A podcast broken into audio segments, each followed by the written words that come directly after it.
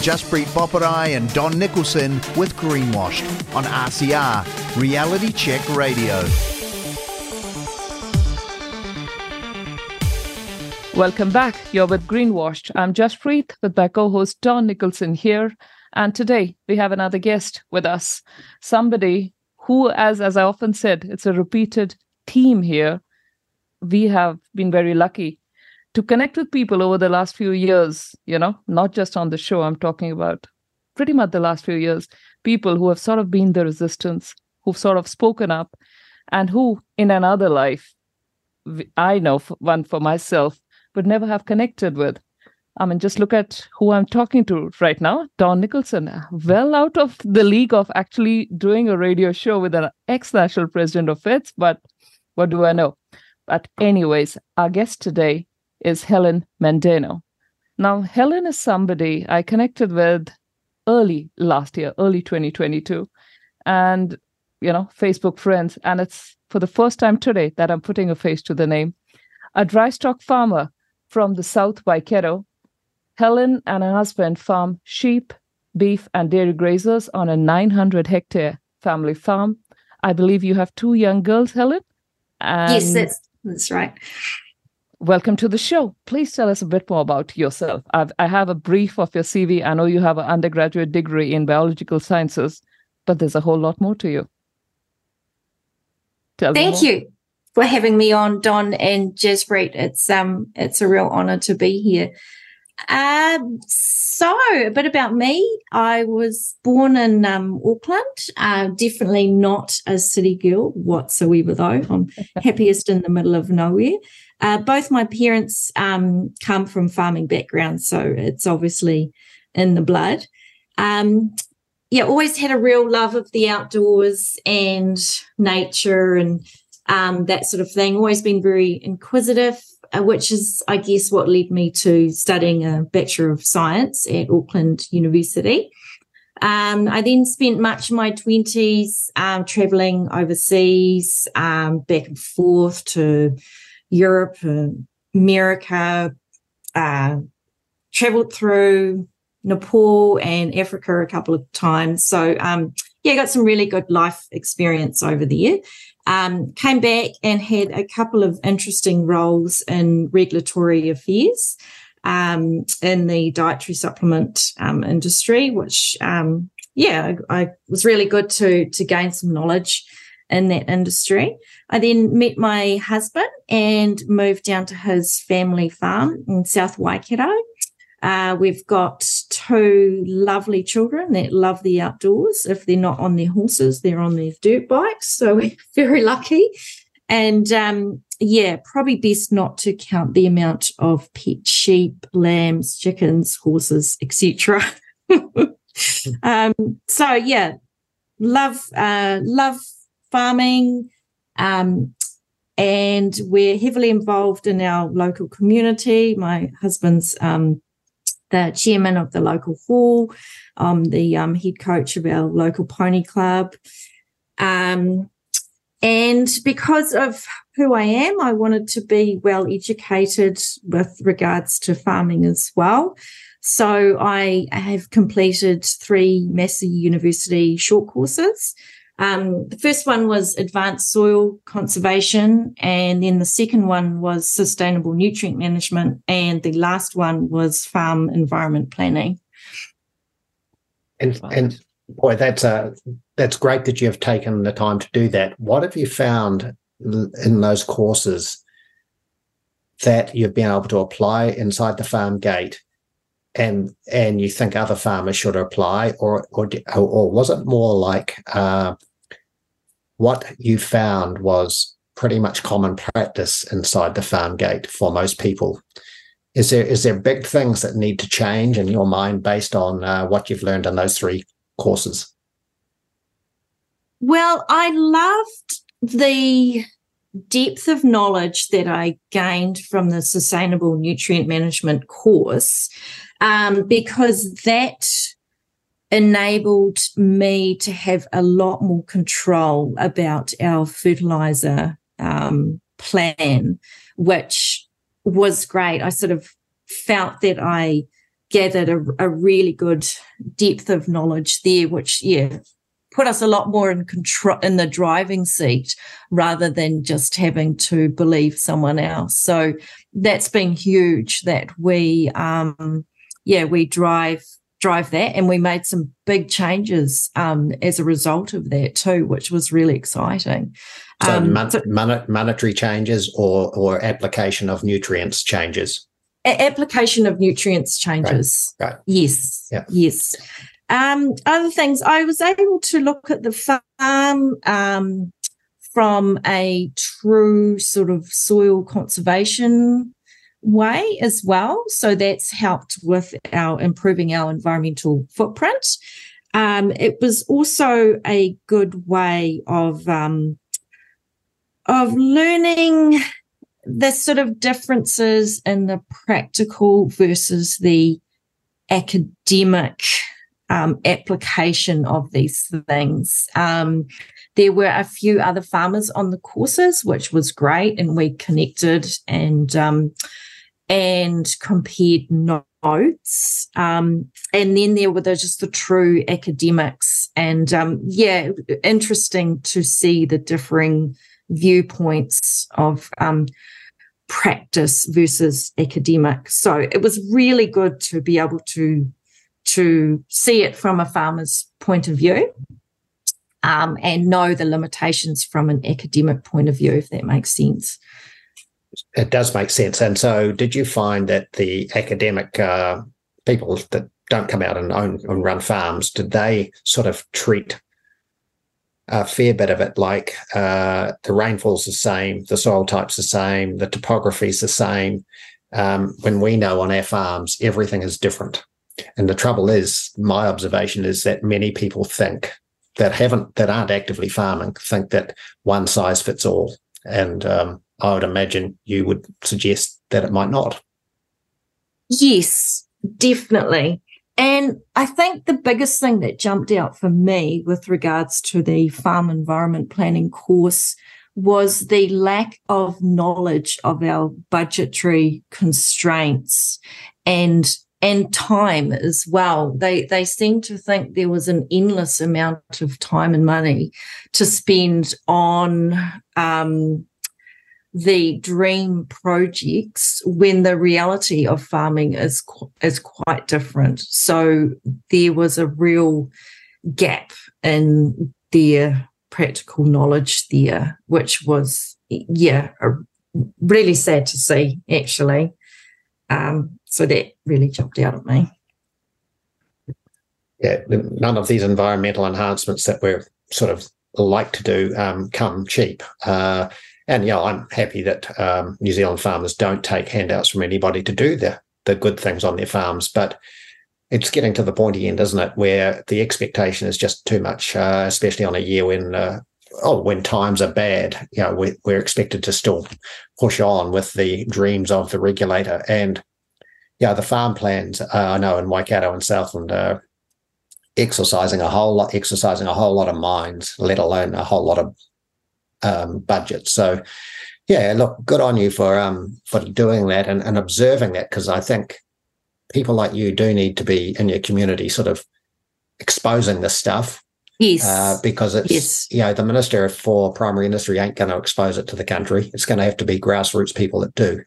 So exactly. just moving on, um, you know, part of the reason we've got together for, for this um, chat was around this emissions caper and uh, I've just read an article from Radio New Zealand today that the very first sentence uh, has has it wrong for me. Um, they talk about uh, agriculture being the dominant um, emissions uh, in New Zealand and causing the most global warming.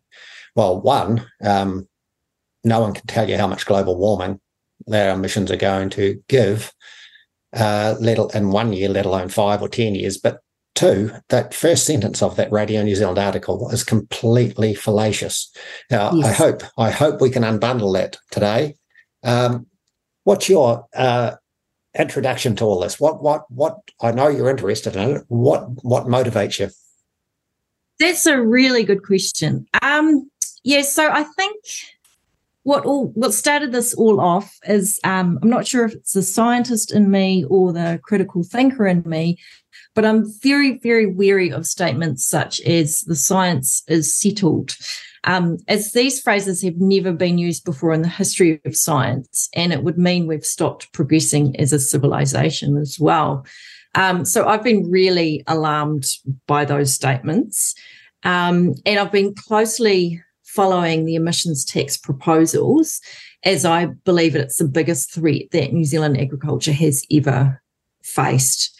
Um, and yeah, looking at this from a real sort of dry stock farmer's perspective as well, but I'm sure that dairy farmers share um, very similar concerns. And um, yeah, let's face it, um, what's happening right now is a scam on biblical levels of deception. Um, how does a normal and vital greenhouse gas that exists in the parts per million range in our atmosphere somehow gain the function of completely dominating our climate in every single government policy? None of it makes sense. And one thing that really um, angers me has been um, I know our one source of truth government likes to use these phrases, but it beggars belief that our own levy body is parroting them as well. It's also pretty insulting to our intelligence, too. Yep. And I will read out a bit of what uh, Helen you publicly read out at a beef and lamb meeting in Tirau earlier this year. Right. And you say to them, and I'll, um, these are your words that I'm reading out. I have been usually disappointed with the direction of beef and lamb over the last few years in their willingness to jump so quickly onto the emissions bus and throw farmers under it while the bus is quickly gathering speed. Beef and lamb try to package and sell the He Waka Eke Noa dream to farmers under the guise of we know best, even though farmers always knew that the devil is in the detail and taxing emissions would be extremely detrimental to our industry it was very strategic of the government to use the sector's levy funded bodies to get the emissions pricing over the line. You certainly didn't mince your words then. Can you tell me what was the reaction in the room when you read this out at a public meeting? And this, I should say, listeners, this is just one paragraph out of four pages that Helen read out. So, you know, this is maybe maybe 5% of what she said that day but yeah, to be a you know fly on the wall that day.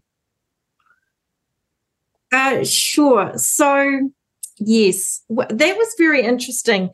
Um, I read out the four page document, and um, all the other farmers present uh, applauded me and asked for a copy, uh, which I thought was very interesting. But I did get the death stares from the um, beef and lamb and the Silver Fern Farm representatives. Um, basically, I was left feeling really uneasy, and it was really clear that they've swallowed the Kool Aid and are adamant that they're on the right path. And when I sent a follow up email with further questions, one of them being, is beef and lamb prepared to challenge the government on climate science, especially in light of the fact that new science is emerging all the time? The reply I received from the beef and lamb manager was, and I quote, no, the weight of evidence is becoming incontrovertible that human activity is impacting the climate. Even if you choose to believe that it is part of some natural cycle, that doesn't mean we should do nothing to minimize the change.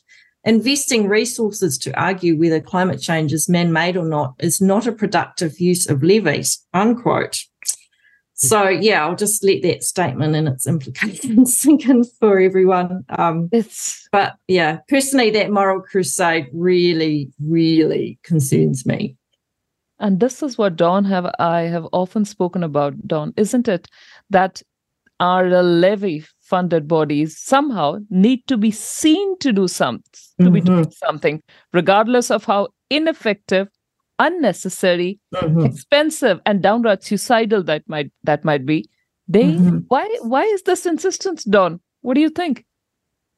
Oh, it's uh you know that it's the machinery of, of a of a compulsory levy. Uh, you know they've they've come into an advocacy space as well as doing the R and D and extension work, Um, and you know, my view is that beef and lamb and dairy NZ shouldn't be anywhere near advocacy. Um, Helen, may you may have an opinion about that, but I've just read um, the Farmers Weekly of August 14, and uh, the C, uh, sorry, the chair of um, Farmers Weekly is is saying here, the headline is "We're here for farmers, large and small," and she gives a whole lot of um, reasons. And uh, advocacy is only forty percent of their business. Well, advocacy shouldn't be any of it. Um, and so, Helen, yeah, I've I've talked about this a lot. Um, and so, what's your view about the? Is it is it a levy? Uh, the, the so when we to listeners when we talk about levies, we're talking about um, agencies like Dairy NZ and Beef and Lamb, and that they have others for different industries, different prod, produce uh, uh, entities. Um, but they're like a kilogram on a um, kilogram of sorry, a, a cents on a dollar. Sorry, wrong again. It's a um, a price on a kilogram or a lamb, a kilogram of milk solids or a lamb um, or something like that. So it builds up quite a revenue stream for the for these entities. And of course, they use that supposedly for the farmer good, the industry good. It's about whether that funding is giving value. So, sorry, that was a long way. I asked you the question, um, Helen. Are you observing um, something's not right here? Uh, Feds seem to be sort of hunting in the same pack as the other two that I've mentioned. When Feds was once upon a time the independent voice of farming, doesn't appear to be anymore. I, I agree 100% with you, um, Don. What's the point of them being in advocacy space when they are doing such a detrimental job to our industry? It, it makes it makes no sense to me whatsoever. It's very clear that they're in bed with the government. Now, I'm looking at the consolidated statement of uh, revenue and expenses for September 22 for beef and lamb, and it says levies received close to $30 million. That's that's a big sum of money. And it is we don't even have a choice there, do, do we, Don? So it's it's a compulsory deduction, just like for dairy farmers like us. Yeah, it's a compulsory deduction, and of course, um, Federated farms that I used to to chair uh, is voluntary payment. So quite a different beast, and that's why I keep talking about the independent voice of farming, the one that's got um, no levy, the one that's got voluntary membership should be the clean, principled, um, you know, top of the pack. So anyway, look, that's uh, that's a story that uh, we can talk about a bit later as we go through the the science of of of the discussion that we want to get to next. You know, effectively, what we've noted, Helen, and I think you have picked it up, is that the science around methane has been a bit distant. The way sci- uh, methane and the the um, its supposed warming effects and its its negative effects in the atmosphere have been overstated almost to the point you would argue, I think, of deceit and deception. What's your take on the latest uh, sort of, or what's your understanding of the latest science that you can put your hand on? That's that's 100% right. And I think it's really important that people know the history of the GWP metrics. Okay, so I'll outline this for those who have never heard this before. Um, the initial global, global warming potential metric for methane is called GWP 100, and it states that methane is 28 times more warming than CO2. So, because agriculture is such a large part of our economy, using this metric is very significant in a New Zealand context as it calculates that methane from farming contributes 40% of New Zealand's greenhouse gas emissions. So, these calculations have determined all of New Zealand's pledges and budgets with regards to emissions. However, there was a new calculation from IPCC themselves in 2018 that stated that the previous GWP calculation of methane was incorrect, and the new and improved metric is called GWP star. Therefore, mm. using this new metric means New Zealand's agricultural methane contribution is now 10% and not 40%.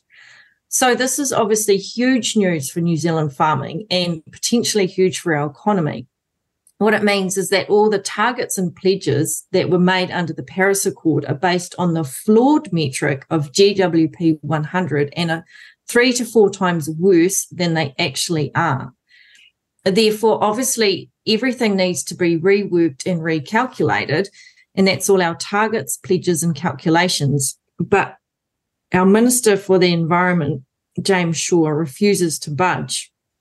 And we've even had our very own research scientists, Jock Allison and Professor David Frame, who's the director of the New Zealand Climate Change Research Institute, and also Myles Allen from Oxford University, have expressed their grave concerns to James Shaw regarding his re- refusal to acknowledge the new GWP metric.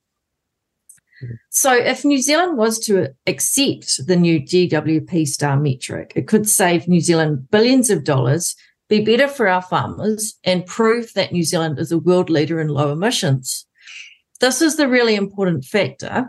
All our current targets and pledges which are enshrined in every piece of legislation, are still based on the old GWP 100 metric. And all of the above points highlight the corruption of the government with regards to calculating New Zealand's agriculture emissions. So, so why is it, did you think, that the very latest AR6 um, assessment report 6 from the IPCC, um, it states that um, methane has been over uh, over emphasized in our yeah. inventory by a factor of three to four. Why do you think they wouldn't change that and get it back to, you know, obviously a quarter or a third of what that 40% you talked about is? And it would make a massive change and it would take the foot off the brake, uh, the throat of farming. Um, why do you think James Shaw isn't recommending that this is all happening? Has to be entirely political, doesn't it? Yeah, you you tell me. It, it biggest belief. I I shake my head. I can't work it out. Um, yeah, I don't think any any any logical farmer can work that one out. And and at that meeting in Tirau, you even talked about the um, the Happer and Van Wijngaarden paper um, that talks about uh, um, there's no proven reason to reduce methane. Um, and they say uh, in their abstract, proposals to place harsh restrictions on methane emissions because of warming fears are not justified by facts. Um, farmers are starting to know that. Yes. And yet, and yet, we have not only the Ministry for the Environment, but our own farming entities won't won't talk about it. Why yes. is that, do you think? Yes, yes, yes, yes. This is my whole point. Hmm. Exactly. Mm. We've got increasing evidence that the GWP metrics are just models and they don't line up with observations. The GWP lab experiments were done with dry air and it doesn't mimic real life as there is always a lot of vapor in the air.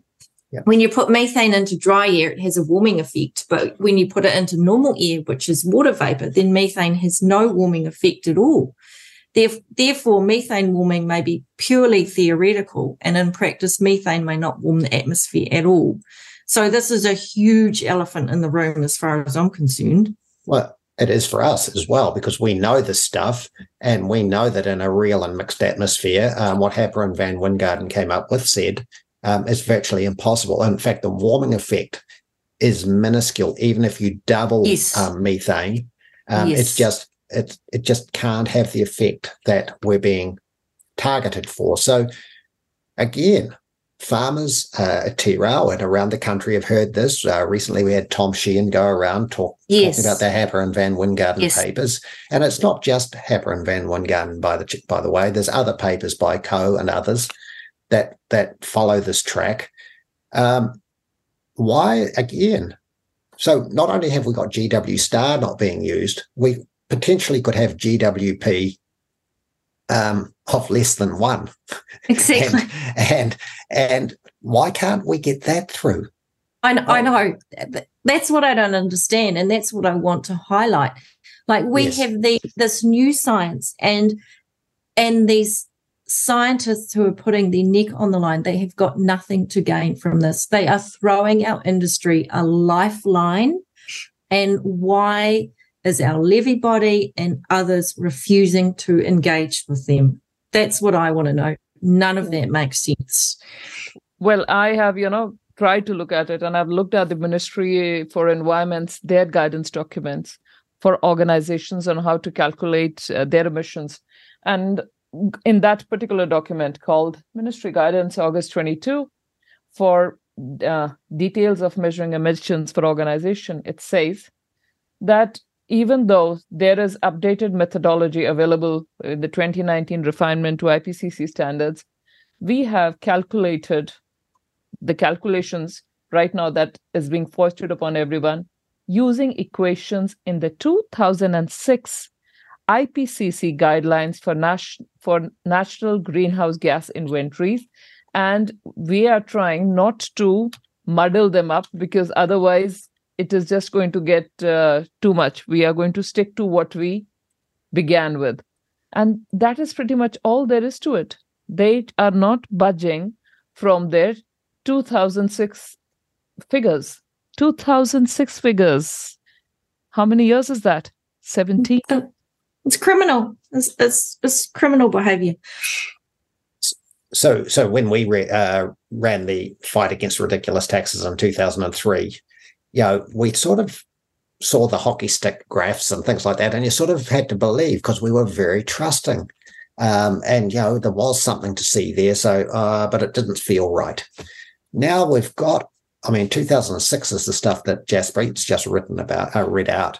Um, we're in 2023. We've got light years of information, um, more than we had in 2003.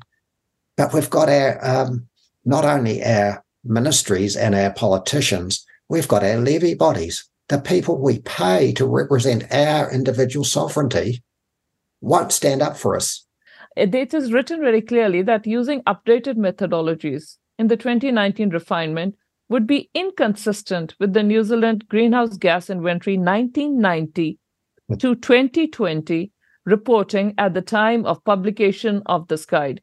It might be used or considered for future inventories, but until then, use the example calculations done using AR4 GWPs. AR4, so 2006 reports greenhouse warming potential calculations. This is someone laughing all the way to the bank at our expense. Yes. There's no other yes. words for this. Yeah. Like I said, it's a scam of biblical levels of deception. It's shocking. I mean, they have created so many of these tentacles, haven't they, in this much time, Don? Insidious, and one person, you know, backing the other, the other backing the uh, third. It's a gravy train. Uh, oh, there's the climate methane pledges and things like that. There's there's banking, um, uh, you know, sustainable finance guidelines. There's, there's yeah. all this stuff. Yeah, uh, yeah. So it's not so Helen. If you're um, a bit lost on that name, I can't yeah. blame you because there's so many damned um, uh, entities that are yeah. feeding at the trough of, of the methane yeah. story. Yeah. But you know what? There's there are so many scientists speaking out now, and how can we ignore them? What I discovered was there's a um, organization called um, Climate Intelligence or Clintel Yes. Yep. For short. Yes. And it's a global network of over 1,500 scientists and professionals. Mm. And um, their website was amazing. I'll read out one of their quotes. Climate science should be less political, while climate policy should be more scientific. Computer models have many shortcomings and are not remotely plausible as global policy tools. There is no statistical evidence that global warming is intensifying hurricanes, floods, droughts, and such like natural disasters or making them more frequent. However, there is ample evidence that CO2 mitigation measures are as damaging as they are costly, unquote. So that's just mind blowing. And that's a global network of scientists who are speaking up against this climate sham. But we have our media, don't we? And if there's yes. one thing I've learned over this nonsense since the last three years, and you know, why people like me and Don and all of us are chatting on this this alternative media yes. is that the voices of reason are not amplified. Yes. Whereas if you have bright pink hair, or an occasional yes. funny looking handlebar mustache, like my son would say, you seem to get so much, uh, you know, of the spotlight. Mm. And just it, it's unbelievable that we've reached a stage in this country built on the back of agriculture, absolutely now being hammered, hammered. And just the recent downturn in the Fonterra fortunes they are not just farmer fortunes. Let me tell you that the ripple effects go so far yes. and wide in the community. Uh, a friend of mine who who we've also had on the show, Mark Warren, he commented on one of my posts today saying that when the second payout drop happened a few days ago, Mark wrote, he says, this might just go down in history as the time when the New Zealand recession turned into a depression. Yes. I hope he's wrong, but mm. yeah, mm because there is a whole lot more to this. And that's why you've seen media paint farming in such a bad light. Because where have we seen this before? During COVID, anyone who was against the narrative had to mm. be isolated.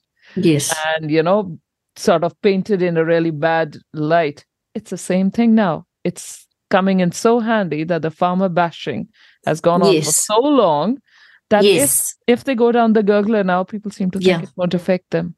Yeah, yeah, exactly. Exactly. We we know it's the backbone of our economy, isn't it? It is. So moving back to um to to the methane uh, story, you know, you've you've alluded in some of your your notes um, about mitigation. Now, I I think it's a strange word, but let's let's use it. Um, that means um, things that can be used to perhaps reduce methane in this instance. Um, how, how do you view the mitigations that our entities uh, like the Greenhouse Gas Consortium and others are bringing to the table? Have they brought anything to the table? And should they even bother? Have we spending too much money on that, chasing a dream? Is that what it is? Is this the empire building you talked about earlier? Well, it's my personal opinion that they they shouldn't be bothering, but they seem to um, have a different opinion. So these mitigation technologies, basically, it's technology that reduces methane emissions, such as methane vaccines, methane boluses, feed inhibitors, and genetically modified forages. And um, this is where it gets quite deep with all the amount of money that has been spent. So I'll highlight some of these for you. Yeah. Um, I know my eyes Zealand, are going to water. The Centre for Climate Action on Agricultural Emissions and its aims are to accelerate the research, development, and commercialisation of tools and technology to reduce emissions. So it's got two components. Its first component is um, AgriZero, which is the Centre for Climate Action joint venture, and it's a government partnership with partners such as Fonterra, ANZCO, Silver Fern Farms, etc. And it will see $170 million invested over the first four years. And the goal was to help New Zealand farmers reduce their agricultural emissions by 30% by 2030.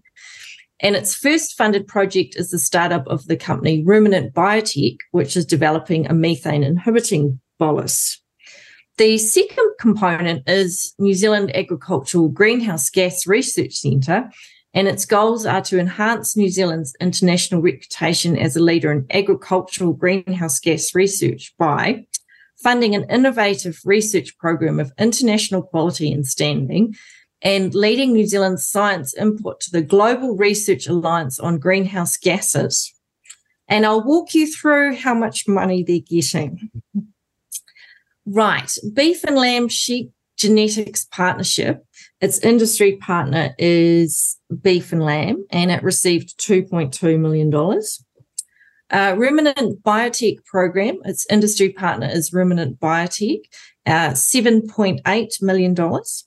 Uh, here's a quote from their website.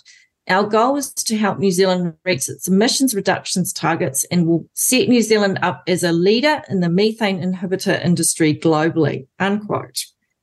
Right, we've got methane vaccine research, $2.5 million, and the greenhouse gas testing facility, $11.7 million. There's also been $25 million from the Ministry of Business, Innovation and Employment's Endeavour Fund, AgResearch and Dairy NZ invested in genetically modified forages research to produce a gene edited grass that reduces methane emissions. So it's not hard to see that methane mitigation is creating big job and career opportunities. There's lots of money to be made out there, isn't there? And, and, my understanding is you've understated it massively um, because isn't, isn't there a, more, a more than likely I have. uh, there's some new climate change centre being set up uh, yeah, to tune part of about the budget, 360 mm. million. Um, uh, it's just it, it's unbelievable how this has grown like topsy since I started uh, sort of involving myself in this stuff about 1998. But there we are, Helen. Um, you're paying for it now, and I'm not. Yes, and, but but other but other taxpayers are, and that's where I that's where my check uh, it annoys me. So, yes. you know, you're going through all that. There's a big problem, isn't there? There's a big problem around integrity. Is that how you're yes. seeing it? Yes. And, and how how is it that you know we're coming up to an election? Even if there's a political change, uh, a, a, a, style change into a right of centre parties, or you know, I would argue they're just centre parties, um, is anything going to change? What is what's certainly, going to be the circuit breaker? Certainly, nothing's going to change. I will read you out a. Um, I saw this in uh, yesterday's um, Farmers Weekly from uh, the national government. Mm-hmm.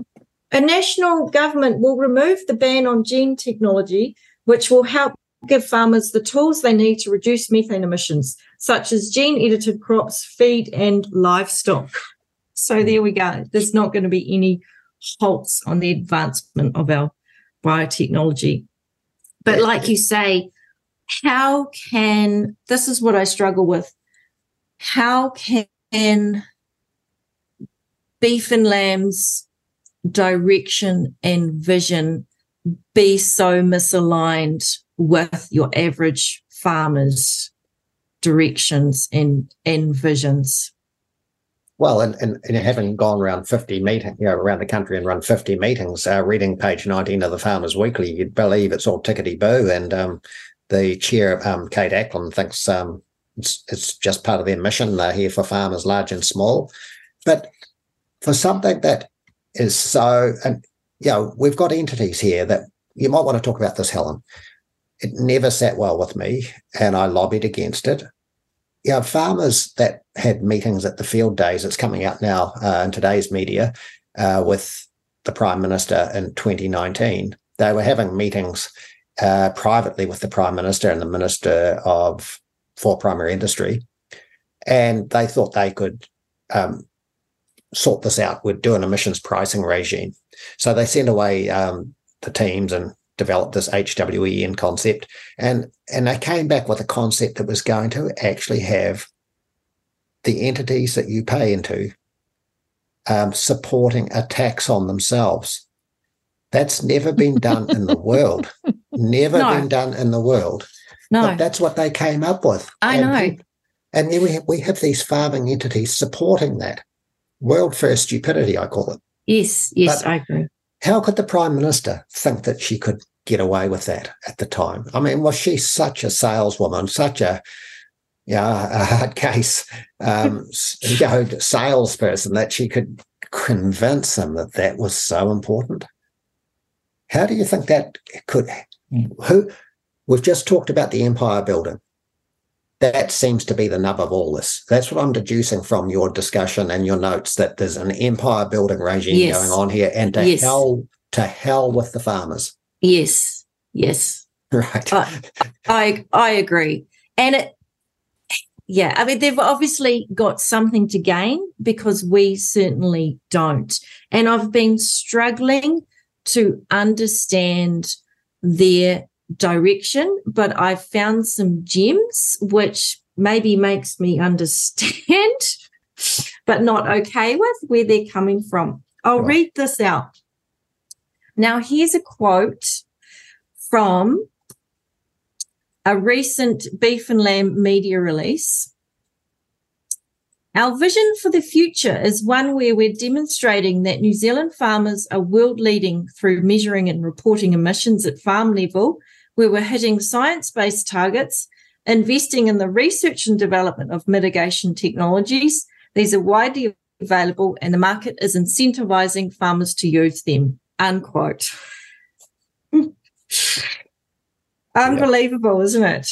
Yeah. Well, look, I've been watching for years um, ministers, successive ministers, but James Shaw specifically um, in recent times talking about this brand premium.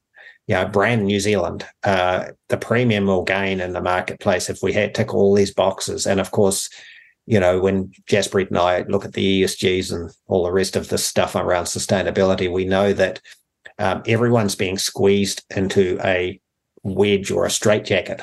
Um, and it's going to be, well, that's where he's got us. He's got us in this position. If you don't tick all these boxes, don't do all this know your number, don't pay your emissions pricing, we're going to get less for our produce. Well, actually, um, based on all that compliance you just talked about um, and the taxes that they want to apply, might it just be that we just let's have a voluntary scheme and see see how it sort of whether it survives or fails. I mean, this coercive concept, I think, is what you're getting at here.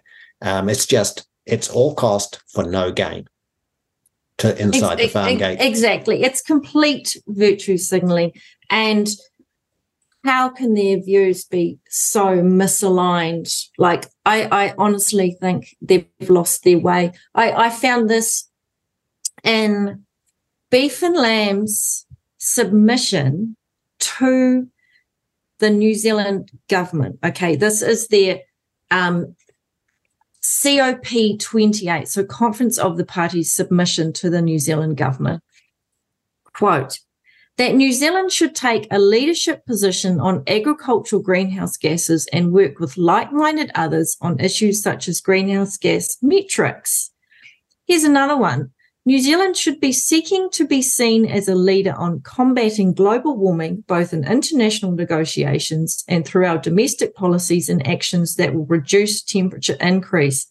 Unquote. Now, if that doesn't ruffle every farmer's feathers, I'm not sure what will, because it certainly ruffled mine. Yeah. Now, uh, you you look at their uh, you know financial statements again, talking about 30.9 million. They say separately that that's what we got funded. We have they said what we are doing among different things they say we champion the sector. That's where your levies yeah. go. Yes. Methane targets. Beef and lamb continues to call on the government to report annually on new warming as well as gross emissions. And in 2022 started working on a joint strategy with feds and dairy nz to get the government to amend new zealand's methane targets reduction targets to ensure they are aligned with the science we continue to push for the latest science to be applied in this review, citing the recent IPCC recognition of GWP as a change in scientific understanding.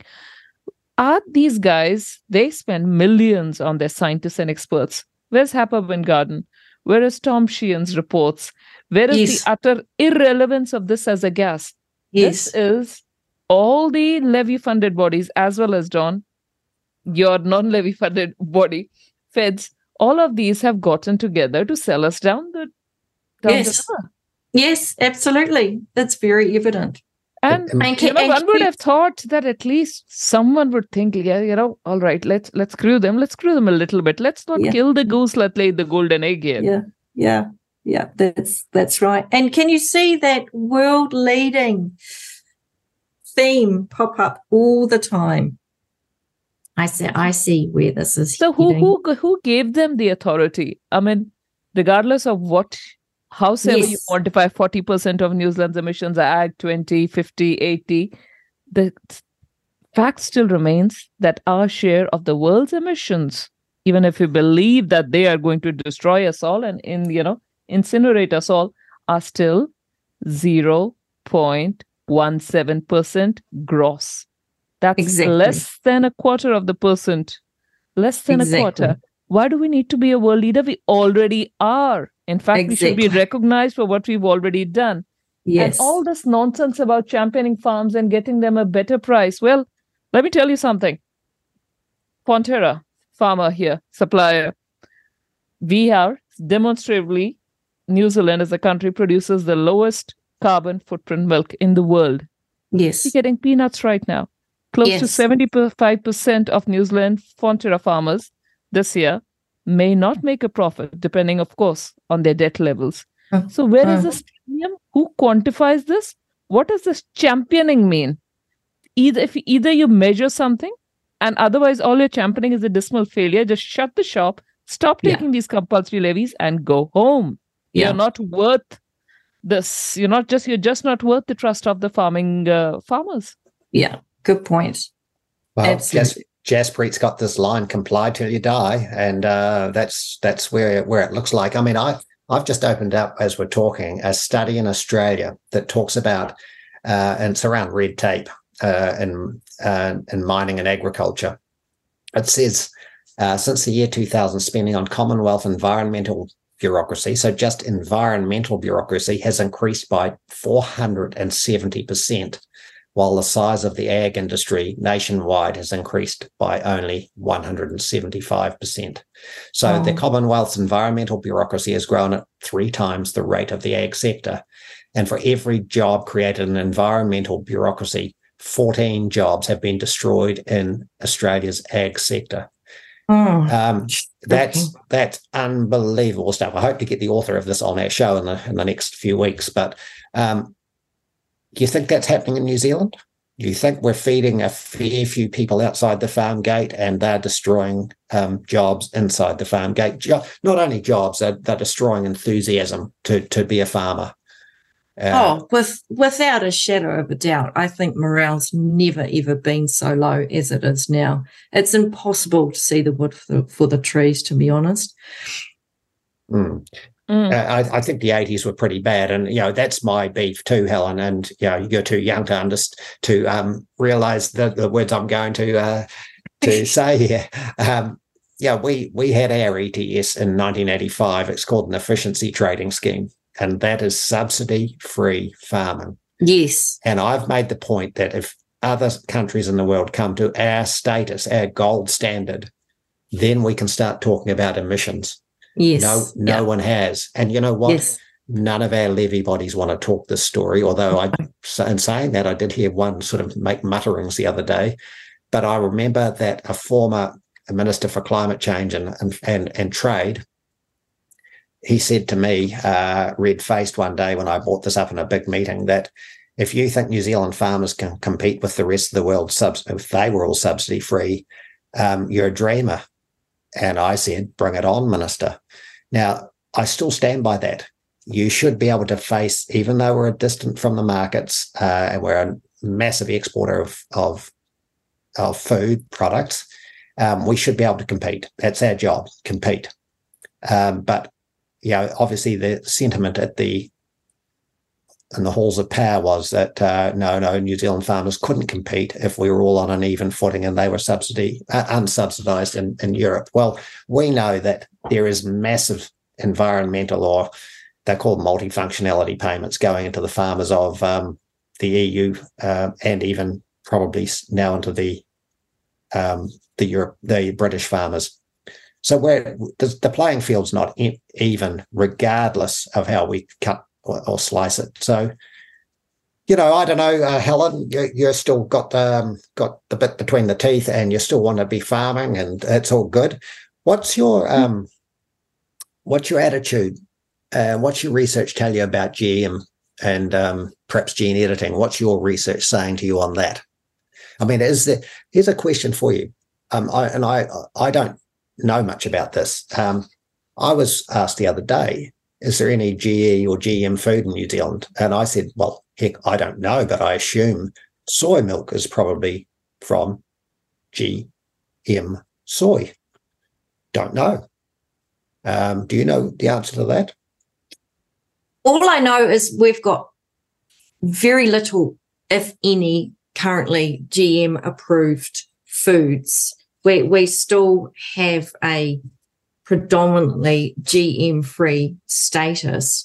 Right. Um, I've been researching consumer attitudes to GM food because beef and lamb are telling us that um, our savior is going to be these mitigation technologies, and that includes gene edited, low methane producing grasses. Um, I am extremely skeptical of them steamrolling ahead of this.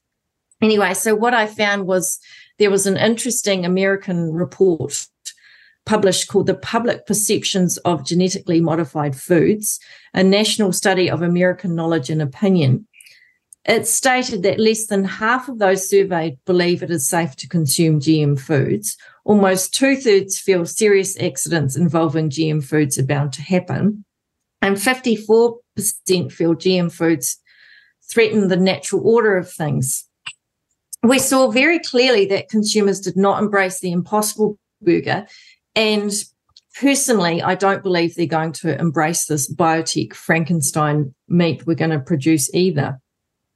I don't honestly think that our premium consumers are going to choose meat produced with genetically modified food in its food chain over meat produced without it.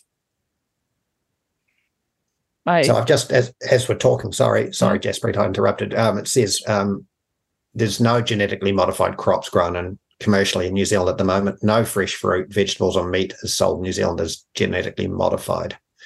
Uh, however, some processed foods may contain approved genetically modified ingredients that have been imported. So we've got a ways to go. I know that um, there's people talking about uh, um, the old the old status was case by case, everything would be uh, assessed, and of course, I don't think, as we've just said, nothing's got through the gate. So uh, I'm not sure where this will go, but it's I think that it's good that people um, ask questions and put don't put a stopper on everything unless they've got um, very good reason. So uh, let's hope that the um, authorities do have the right ambition, not just to satiate the commercial interests, but to uh, also assess what society gleans as acceptable. I think that's probably where it's got to end up. And, uh, you know, it's a bit like the nuclear story, the way I read it. Um, you know, we can push a lot of stuff down the road and some may never come to New Zealand. We don't know. But mm. it's you're definitely going to have to have the conversation again because it's 20 years since we last had it. Yeah, it just cons- concerns me though, Don. We're already the um, lowest emissions producers in the world, and we've got there by um, only using sort of natural. still natural, non GM yeah, yeah. processes, as in good farming practice, uh, improved genetics, etc., etc. And so we've got this this beautiful reputation to go and undo that all um, through growing genetically modified foods. Again, we're we're being sold a, a solution to a problem that doesn't exist in the in the first place. We can't we can't undo that. And and we've, we're told we beef and lamb keep telling us that we've got a premium market. I really don't think that they want to be eating product that's been eating genetic new novel genetically modified forages. Right. And so uh, about 2005, I think it was, there was a uh, an Otago University um, professor, Dr. John Knight, talked about how he'd done um, surveys, and this document was called Trust in Country Image. And yeah, that's that was absolutely what New Zealand was: trustworthy, safe food producers. Yes. Yeah. So, yeah, it, it, but but here's the rub, isn't it? You know, the pressure for you to produce more out of each hectare or the same but with less input costs is not coming from the market. It's no, not, that's right. It's coming from our internal forces yeah. who are putting all these costs. And that Queensland example about the regulator costs mm. Uh, mm. Uh, is the problem. So yeah. I, I, know this has turned into an, an opinion from me again. Um, it's quite common, isn't it, Jaspreet? Um, um, but but the pressure to take more from the environment in New Zealand is coming from the people in suits, not yes, n- not yeah. the overseas market, the New Zealand no. um, job scheme. Mm. And until mm. we get that through, uh, to farmers, I think we're going to constantly have these battles. Um, we're going to have to say, as groundswells do it, no more. Just say no. And we'll get all the people, we'll get all the marketers saying, oh well that's that's naive that's uh, that's underselling yourself and it's going to cost you dearly it well, is already costing us that's look point. at the dairy farmers they are not earning anything for, for the world's lowest uh, you know emissions mm. milk yeah and yet you have beef and lamb spending i'm just looking at 14 odd million dollars of your levies on virtually what they call in what do they call this supporting farming excellence. I mean word salads and that's mm-hmm. why i stumble over these words. And that includes how does it support farmer excellence? Greenhouse gas workshops to help farmers know their numbers. Trees within farms opportunities with carbon workshops. Seriously? Indoctrination workshops? I mean people should literally be voting feet and stop going to these. Let those be empty rooms that echo with just the you know the sounds of the one odd instructor there and the odd uh, attendant or two.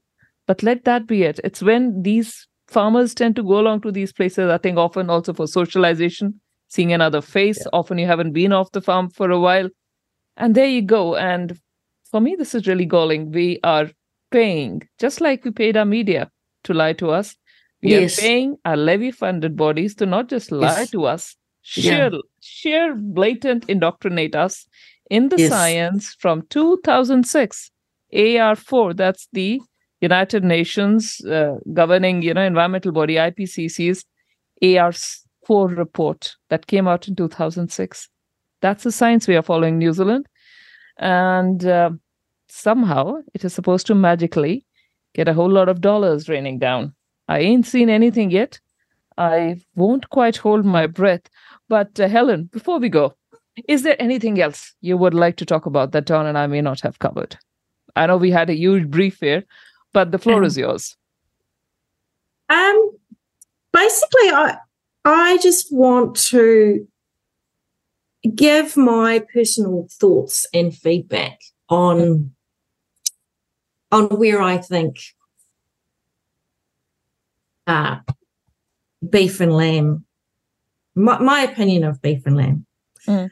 So, what I what I want to know is why is beef and lamb driving this at Operation Warp Speed, when most New Zealand farmers can see the big picture outlook on how dangerous it is to be using fast track novel biotechnology such as methane vaccines, methane boluses, and gene edited grasses. Who in their right mind would volunteer their country to be a guinea pig for this ideological nonsense. We would never be able to reverse the harm done when problems arise. To me, it's obvious that beef and lamb has become enslaved in climate politics. I think their direction has been swayed by career aspirations, empire building, and personal moral crusades. I don't believe they are representing the views of the majority of New Zealand farmers. Possibly the board members and management team are suffering from noble cause corruption, where the end justify the means and they have been blindsided by the perceived reality and not the actual facts. How can Beef and Lamb say they are working for us when they are also receiving large funding government grants from the government at the same time? I also want to say that farmers are not environmental terrorists. We don't mind playing our part for true, tangible environmental outcomes but we are being forced to swallow a very bitter pill that has no measurable outcome on the environment whatsoever. The reality of this nonsense is that the millions of dollars that have been spent on climate politics could have been spent making true, measurable benefits to New Zealand's environment. Imagine if all that money had been spent fencing waterways. And this is a very important point that I wish the public knew. It's a real insult to our intelligence and completely demoralizing to ignore farmer concerns regarding leg- the legitimacy of the climate science. It's like no one is allowed to talk about the elephant in the room. I think every farmer has a line in the sand, and I think I speak for the majority of farmers that being forced to participate in this ideological nonsense is the straw that will break the camel's back. And then what will our rural communities look like? When you have a mass exodus of mum and dad farmers from the industry. It's not a pretty picture for our communities or the country as a whole. And why has this reality and human factor not been considered? Um, I've spoken to hundreds of concerned farmers about this issue, and I honestly think that about 90% of farmers know that taxing and trying to reduce animal farts and burps in order to alter global temperatures is absurd, absurdity beyond belief. Even more absurd is the notion of being seen to be doing something. There is no room in our businesses for virtue signaling. Beef and lamb cannot continue to fob us off with excuses that markets and consumers are demanding climate conscious products when they are openly declaring to the government their encouragement and participation that New Zealand should take a leadership position on agricultural greenhouse gases.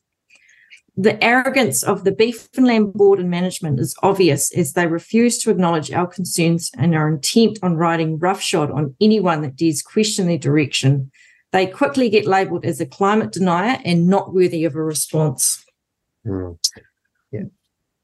Why do they consider their moral crusade of saving the world superior over farmers' concern, concerns about saving our industry, our communities, and our economy?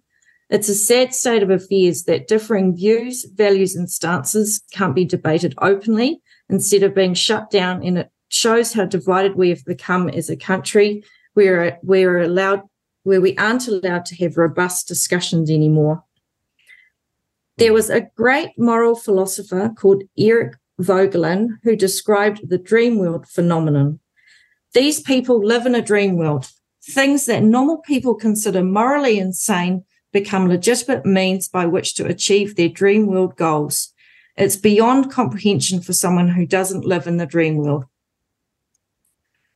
Are we going to be left with an industry only composed of corporate and government farms because the mum and dad operators have been left financially and emotionally ruined? And what would our rural communities look like then? I think if you surveyed all of New Zealand farmers as to whether they thought it was a good idea to lead the climate change charge by being the first to implement new biotechnology, I can guarantee I know what the answer would be. And I'll just finish with this last point. I would like people to stand up for our industry and speak out. Because if nothing changes, then you can expect to see climate being classified as an invincible reason to do drastic and illogical things to ruin our economy, destroy capitalism, and enslave us even further. Yeah. Well, Helen, that's heartfelt and that's uh, a very strong message. Um, yeah, I, I'm grateful that you've taken the time to to formulate your ideas, express them today, um, you've got family proud of you for what you're doing. Uh, I know that. And uh, the, the farmers in your area need to get alongside you and support you. It's certainly uh, a problem, isn't there, when success for all the stuff that we've just talked about, which means uh, if if if the beef and lamb and the others had their way, no one can tell you what success looks like. No one. So all the stuff you've just said I know um, you're very nervous about it, and and um, you put a lot of effort into it, but it resonates with so many people. What is success like? Why are we creating all this anxiety? Why are we putting all this tension inside the farm gate? It has no merit. So, Helen, we're just uh, in, indebted that you've taken the time to formulate your ideas, come on our show, and present them. It takes courage and um, I think uh, I hope our listeners enjoy your your passion. So um, thank you, thank you for coming on. Thank you, and thank you, Donna Jaspreet, for everything that you're doing as well. Right back at you, Helen. Thank you so much. Jaspreet Boparai and Don Nicholson with Greenwashed on RCR Reality Check Radio.